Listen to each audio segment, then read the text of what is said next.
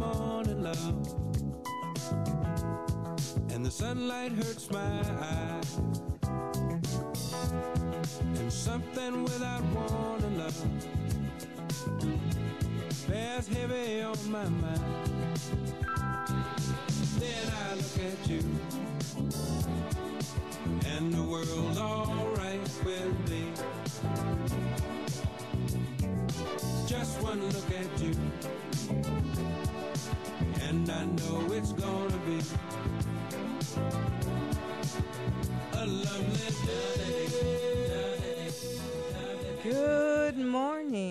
This is State of the Arts NYC, and this is your host, Savannah Bailey McLean.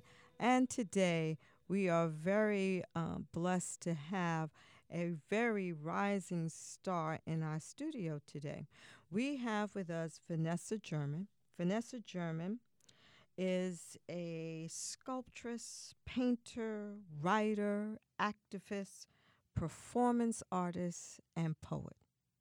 Uh, she is based in Pittsburgh, Pennsylvania, in the Homewood section, and we are going to talk with her today about her exhibition that's now featured in New York City in the Fort Gansevoort uh, gallery that's in the meat pick packing district, excuse me. And she is going to share with us what motivated her to do this exhibition and what she is trying to say to all of us as she uh, presents her new works. So, Vanessa, thank you so much for joining us. Thank you for having me. I'm looking forward to our conversation. Yes, and uh, I really was struck by her her works, and uh, it's a lovely gallery, quite frankly, in the meatpacking district near Little 12th Street, off of 9th Avenue, and uh, lovely, lovely, uh, three stories, and is showing her new works, Trampoline, Resilience, and Black Body and Soul. And this exhibition runs through December 21st. So, Vanessa, let's um, start off. uh, you were originally born in Wisconsin, raised in LA and Ohio, and then you arrived in Pittsburgh in 2000. What made you decide to settle in Pittsburgh?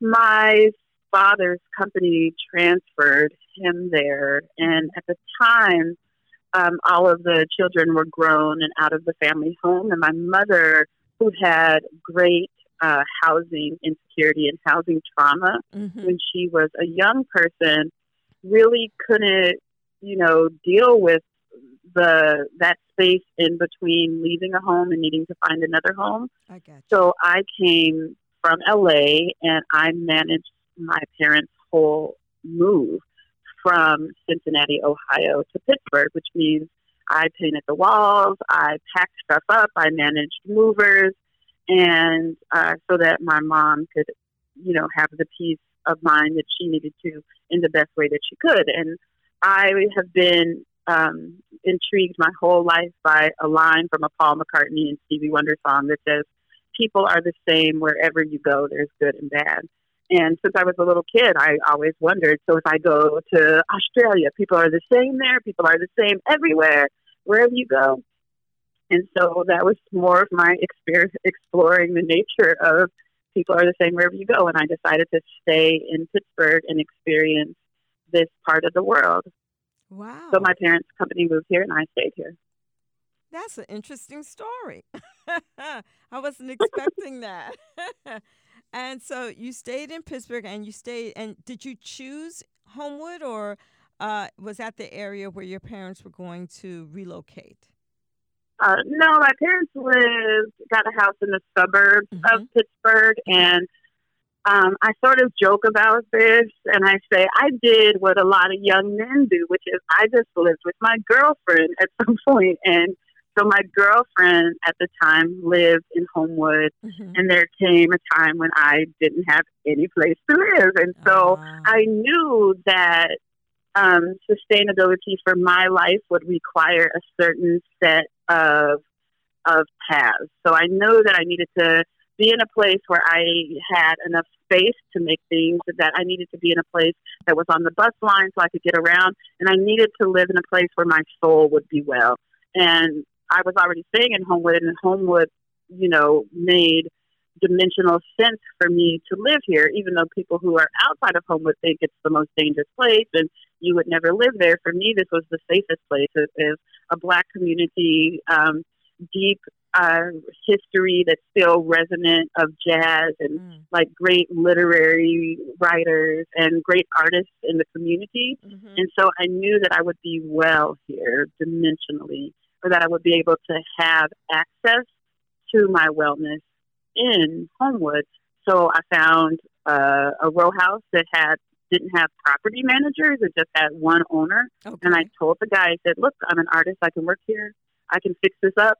I won't always be able to pay my rent on time, but I'll always pay you." And that's how I worked it out.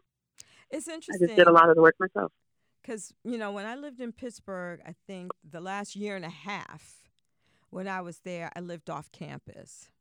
And so I, I get it because I remember people, you know, said back then, and uh, Homewood was very um, uh, dangerous. But one of the things that I thought was interesting about Pittsburgh as a whole, it's a city where people still, in the end, kind of trusted each other.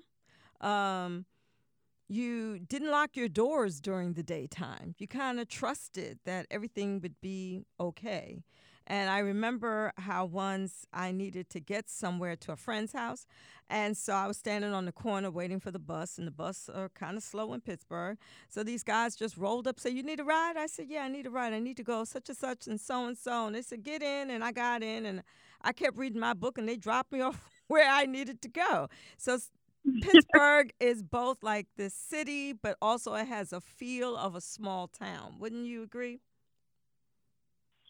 I uh, or has I think that there's that I think Pittsburgh has changed. I wasn't here in the '80s, but mm-hmm. um, you know, there's a lot of there's. I find that Pittsburgh is a city that really enjoys a romantic story about itself as a city. Okay. So Pittsburgh would love hearing that story right now, right? Mm-hmm. And then would really be super protective when people start telling different stories that are their real stories of happenings in Pittsburgh. So much like America loves a myth, America loves a romantic narrative. Pittsburgh's mm-hmm. no different. Okay. But Pittsburgh today is one of the least livable cities in America for oh. black women. They say if you want to live as a black woman, Pittsburgh's the worst place to live if you want to live as a black woman. Oh, I'm so sorry to hear that. But somehow, somehow you have, you know, made your niche there and it, you know, kind of transformed your artistic practice. So tell us about your artistic practice because it's very interesting. It's not just the work that you do, but you also started art house and the the love front porch and you've actually made a real difference there. So tell us about how that all began.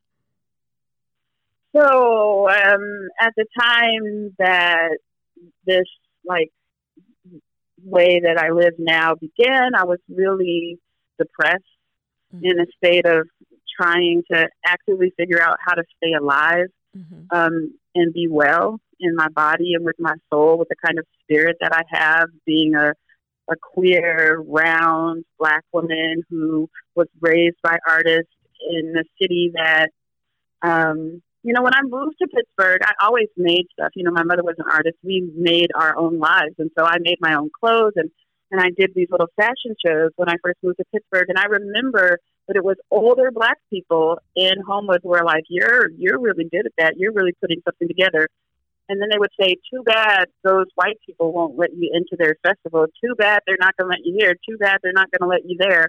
And so that was an interesting thing to come as a maker and sort of be told by older black folks where you were not going to be, where, you know, the sort of existing permissions about mm-hmm. where you could be an artist. And so the, uh, being in Pittsburgh and being in America, was very confusing to me. I was like, there's this idea of success over here, but these people who achieve this idea of success they they look horrible. They look like they miss their kids. They look like you know. I didn't. There were a lot of things that didn't make sense to me. So I was at this place where I was gonna kill myself. I was gonna.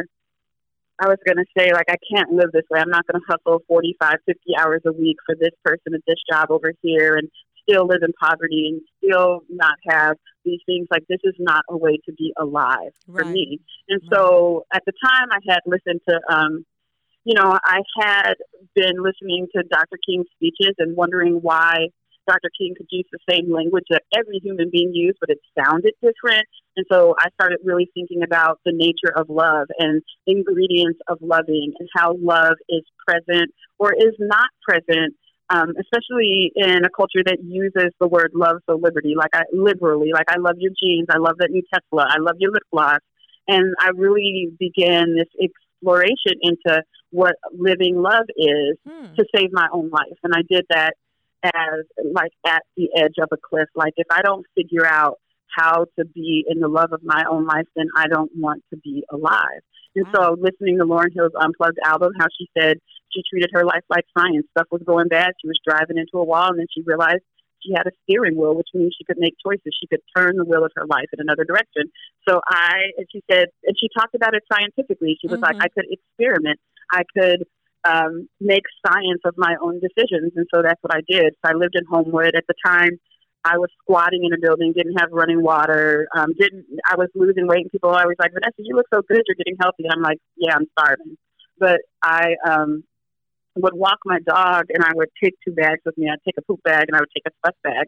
And for six months in this scientific experiment to figure out how to really be alive in my own life, I would let myself do whatever I wanted to do. I would like pick shiny stuff up off the ground. There's a lot of vacant lots and uh, abandoned houses in Homewood, and I would Mhm. find old teacups and old dolls and keys, so many keys. I would find books and sheet music and old weave hair. And if it was interesting to me, I let it be interesting to me. I let it pick, I would pick things up and I took them down to my basement. And for six months, I just did things that felt right. I didn't call myself an artist. I didn't say that I was a sculptor. I was really trying to put my hands to work in a way that freed my mind and it Wow. freed my spirit. And when I did that, I would I ended up making these six objects and I realized at the end of the six months that it saved my life, that the act of transforming materials, searching for materials, and then working deliberately with those materials, it literally saved my life. So I, you know, am having this discussion with myself in my basement, and I realized that what I found was the love of my life. And I knew it was love because it made me healthier. I knew it was love because it gave me this physical, these physical objects that that showed me transformation. That I transformed this material and I was transformed by it. I was healthier. I was, I loved myself. I I loved a day again because Mm. when you're, I don't know if you talk to people who have depression and they say like waking up in the morning is so hard because you got to think about what you're going to do with the hours and how you're going to not be like in deep despair and how you're going to make it through. I started to love the day again, and Wow. it was through material and through making. And I decided that this is a good way to be alive. So this, this is if my life, if I don't, if I live and I have to catch rainwater in a bucket for the rest of my life, I'll do this because I can be alive this way. I can love this way. I can be whole this way. And um, what happened at the same time is, you know, there was this little tiny window in my basement. There was only one window, and it was actually a heat vent, so it was Mhm. four inches by 12 inches. And the kids would be playing in the backyard of the row house, and sometimes they would just squat on the ground and they would watch me. And there was a little girl, a little black girl, who watched me for three hours one day. And all she said to me, because she was just like captivated, and I just kept working. I was like, "This is fine. Like I'm fine if she watches me." And all she said was, "Why is everything that you make so black?" Ooh. And I, so it was an interesting question. And then, so what I that that made me think, like, what happened to her? Why did she resist? She rejected playing with her friends to sit and watch me make stuff, crouched down in an, an extremely uncomfortable position on the Mhm. ground to look through a four-inch window. And so I thought, oh, I wonder if she felt she feels a little bit of what I feel. And so what I started to do was I found this ironing board in the trash and I took it outside on my stoop and I used it as a table and I started to work outside and the kids in the neighborhood would come and they'd be like, Oh, can I make something with you? And I would give them a piece of clay or I would Gotcha. give them paint and a paintbrush or something. And I would work and we would start working together. And what I noticed was that it would get really quiet when we did it. That there would just be me and like three or four kids in this really studious time and they would work hard and they would be like, More. Can I have another piece of paper? Can I can I do another thing? Teach me how to take a picture. And I realized that the same thing that was happening to me in my studio was happening to them when they got in that quiet place and that energized, create that like that power of making, energizing you and making you, giving you access to your own ideas with resources in a way that was totally freeing. Like it, they didn't have to do assignments for school or anything. They were just making stuff. And I realized that if I shared what I loved, then I could share love itself. That it, that wasn't a confusing place for me anymore. That I didn't have to figure out how to fall in love or how to like make other people understand love. That all I would need to do would be to share the things that I loved the most, and it would make more love. And and so I said, this is a good way to live. I'll do what I love and I'll share what I love. So it's what a story. really a simple equation. No, this is a, a very powerful story. You're turning into like a conjure woman.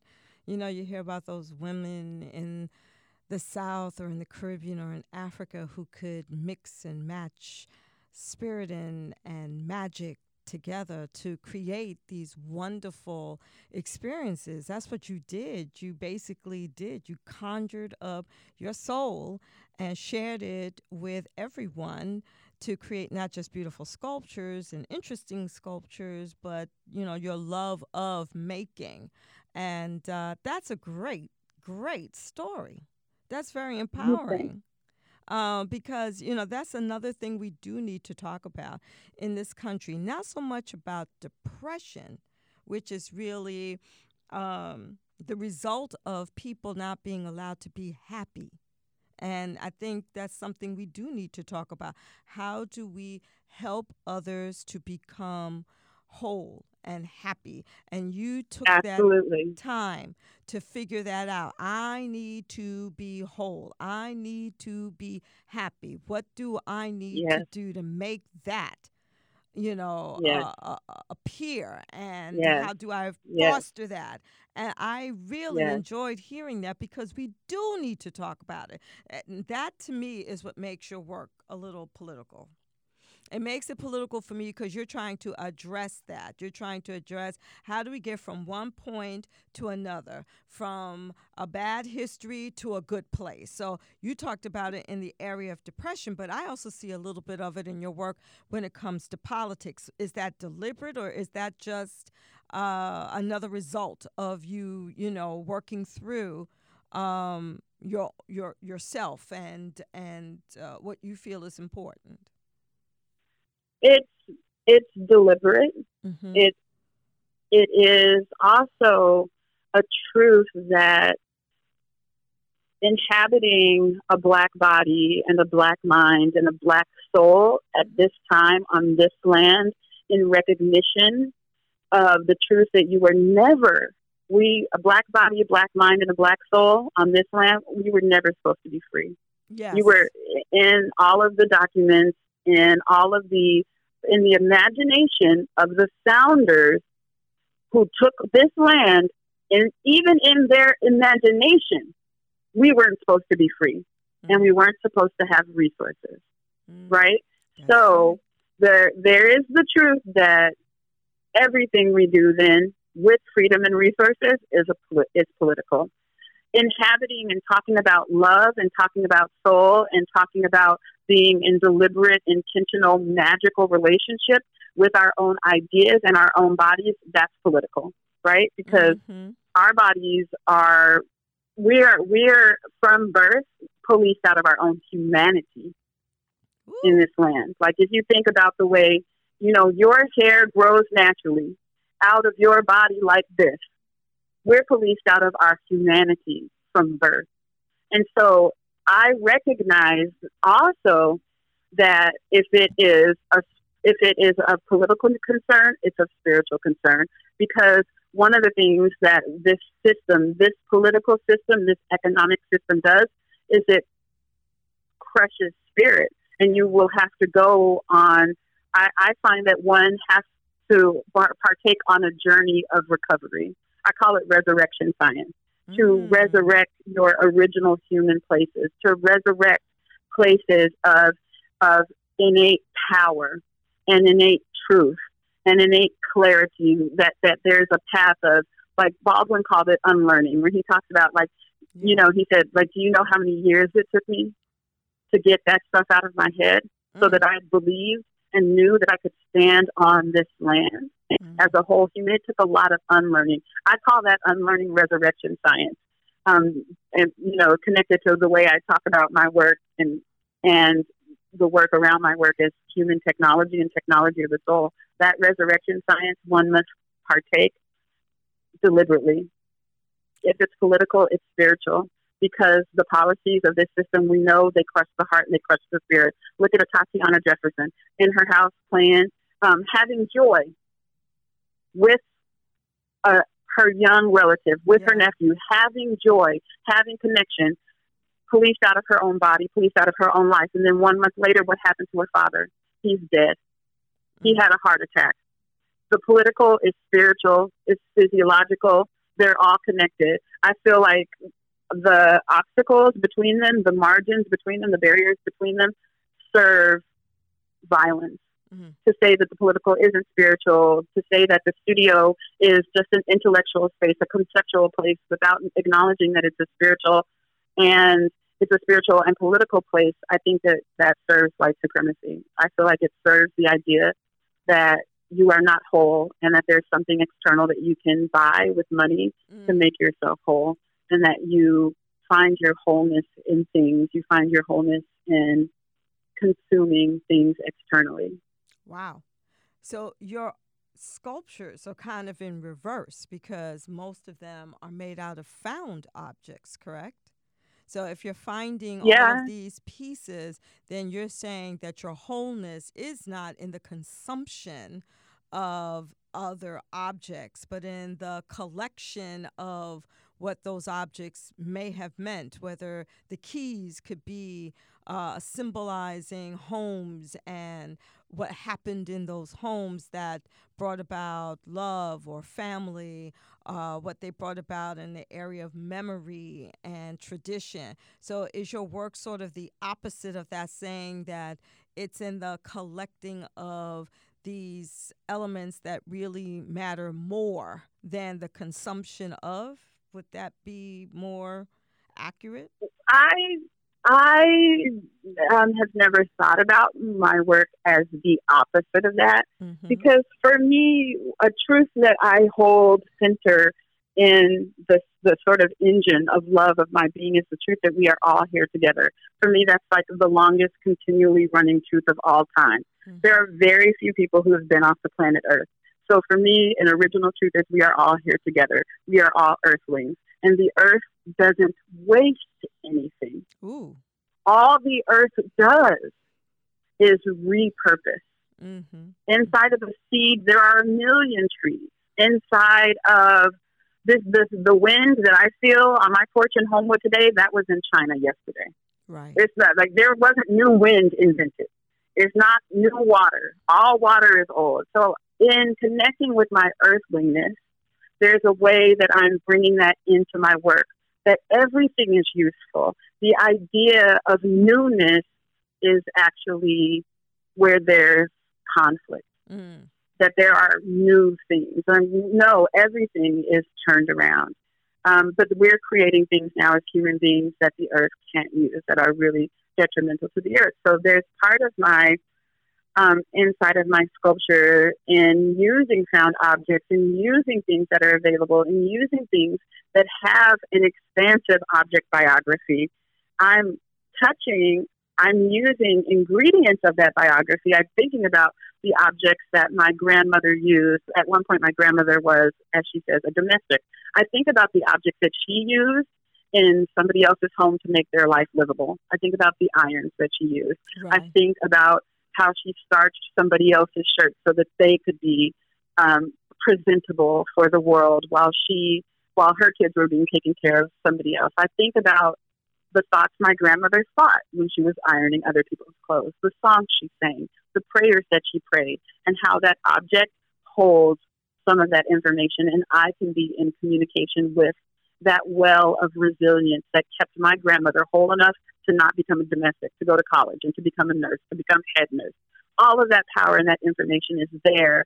And so um, I believe in the sim- simultaneity of time that the past, present, and future are all present. And so there's the way that the work is resonant then in past, present, and future, bringing the past into the present, standing on tiptoe and pointing into a future, into a place where we are able to inhabit our humanity with wholeness. Wow, that was really a great, great description of, of what you're trying to do. So you focus a lot on women in particular, naturally, because you're a woman yourself. But is it also because women, you know, we're still, particularly black women, are still being targeted in America in in ways that are not, you know, talked about in media openly? Well, that's part of it, but I have to say the first thing is I am obsessed with black women. Okay. And I always have been. Like my mother was a big black woman, and she mm-hmm. would hold court with other big black women who I knew had magic. I knew, you know, had wisdom. I remember listening to my mother talk to Octavia Butler and listening to the sound oh. of ah. Octavia Butler's voice rattle the dishes. Mm. Like I felt like her voice was like a mountain, and these women would come together, and I knew that they had power, and I knew that they had magic, and I knew that it was a power that I wasn't seeing outside of circles of, of it was actually women of color. There were Filipino women that my mother held court with. There were a lot of Spanish speaking women, and they would come together in these circles and they would talk about their lives and they would talk about making, they would talk about their children. And um, I realized that that coming together, their collective energy, the ecosystem that Black women, women of color's heart and soul, and the the power of their intellect together made something that was languagelessly powerful that I felt that caused me to tremble and that I recognized as a child and as a young woman I was too flimsy to take a part of. I knew that I didn't have the stuff mm. to sit in the circle with the women. So there is a way that my work is a love song. It is a love ode through mm. challenge, through con, through conflict, through threats of destruction of body and soul. Thinking about these circles and the power, the dimensional power, power of soul, political power, um, future making power held in the bodies and the souls and the voices of black women. So that's it. That's the triumph on top. But of course, then, with that triumph on top, I have to contend with the fact that I live in a country where people shrug when stuff happens to black women. Yeah, they. You know, do. Kiana White, Kiana, uh, Tierra Whitehead was across the street from my house the last time I saw her. The next time I saw her, she was dead. She's mm. 15 years old. Tierra Whitehead was found beaten, naked, covered in bleach burns by a jogger in a city park about nine miles away from my house. Nobody knows who did that to her. She's a 15 year old girl. So I have, yeah, I move with this black female body in this world. So I have to bring, I don't have the luxury to not bring that deep concern into my work. I do not have the luxury to not ask the art to contend with the threats upon my own body and my own soul, but in a way that is not just turning circles around a victim narrative, but leaps to the triumph. The work has to leap into the triumph for me because we get to be ourselves. We mm. get the glory of being ourselves. Wow, I really enjoyed this uh, conversation with you. It's been very deep. It's very pos- powerful, and you reminded me when you said those circles, uh, the circles that were in my family. One of the biggest thrills for me when I was a little girl was just helping my grandmother make coffee in the mornings. And uh, she would start it off, and then my, my Aunt Lucille would come in. And then my mother would come in from working all night. And it was this tradition for like over 30 years where these women would have coffee in the mornings and they would talk. They would just talk. And I was always told I was too young to participate because I needed to grow. But then when my grandmother passed, my mother and my aunt invited me into that circle, and that meant so much. And I felt my grandmother there, like we had all finally came together. So I understand when you talk about those circles, how women can coalesce and bring this power and magic to them. So I just want to say I think your your show is is powerful. It's deep. It really pushes people to think. It's at the Fort Gansevoort Gallery, which is located at 5 9th Avenue in the Meatpacking District in New York City. And the show is up until December, I believe, 21st. Is that correct? Yes, that's correct. Up until the 21st. So I really encourage all our listeners to come, to go, to see it. You also have some, you know, two dimensional works where you honor the uh, Williams sisters, which I thought was very interesting and very um, striking and moving. But I just want to thank you so much for having this small chat. And I look forward to meeting you, perhaps in Pittsburgh. I look forward to meeting you too. I'll be back at the gallery in December for some performance and programming, and maybe I could meet you then. And I'm really honored that you shared the story about your family, your the women in your family making coffee. That's like you should write that as a poem or something, or it's just beautiful. Thank, Thank you for sharing that with me. Thank you so very much. So, um, again, to our listeners, look forward to hearing us again next week. And uh, Thank you again. Bye bye. Thanks. Bye.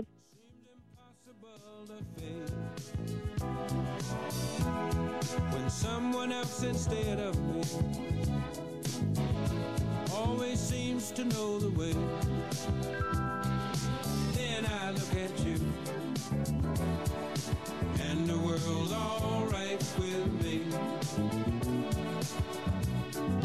Just one look at you. And I know it's gonna be A lovely day.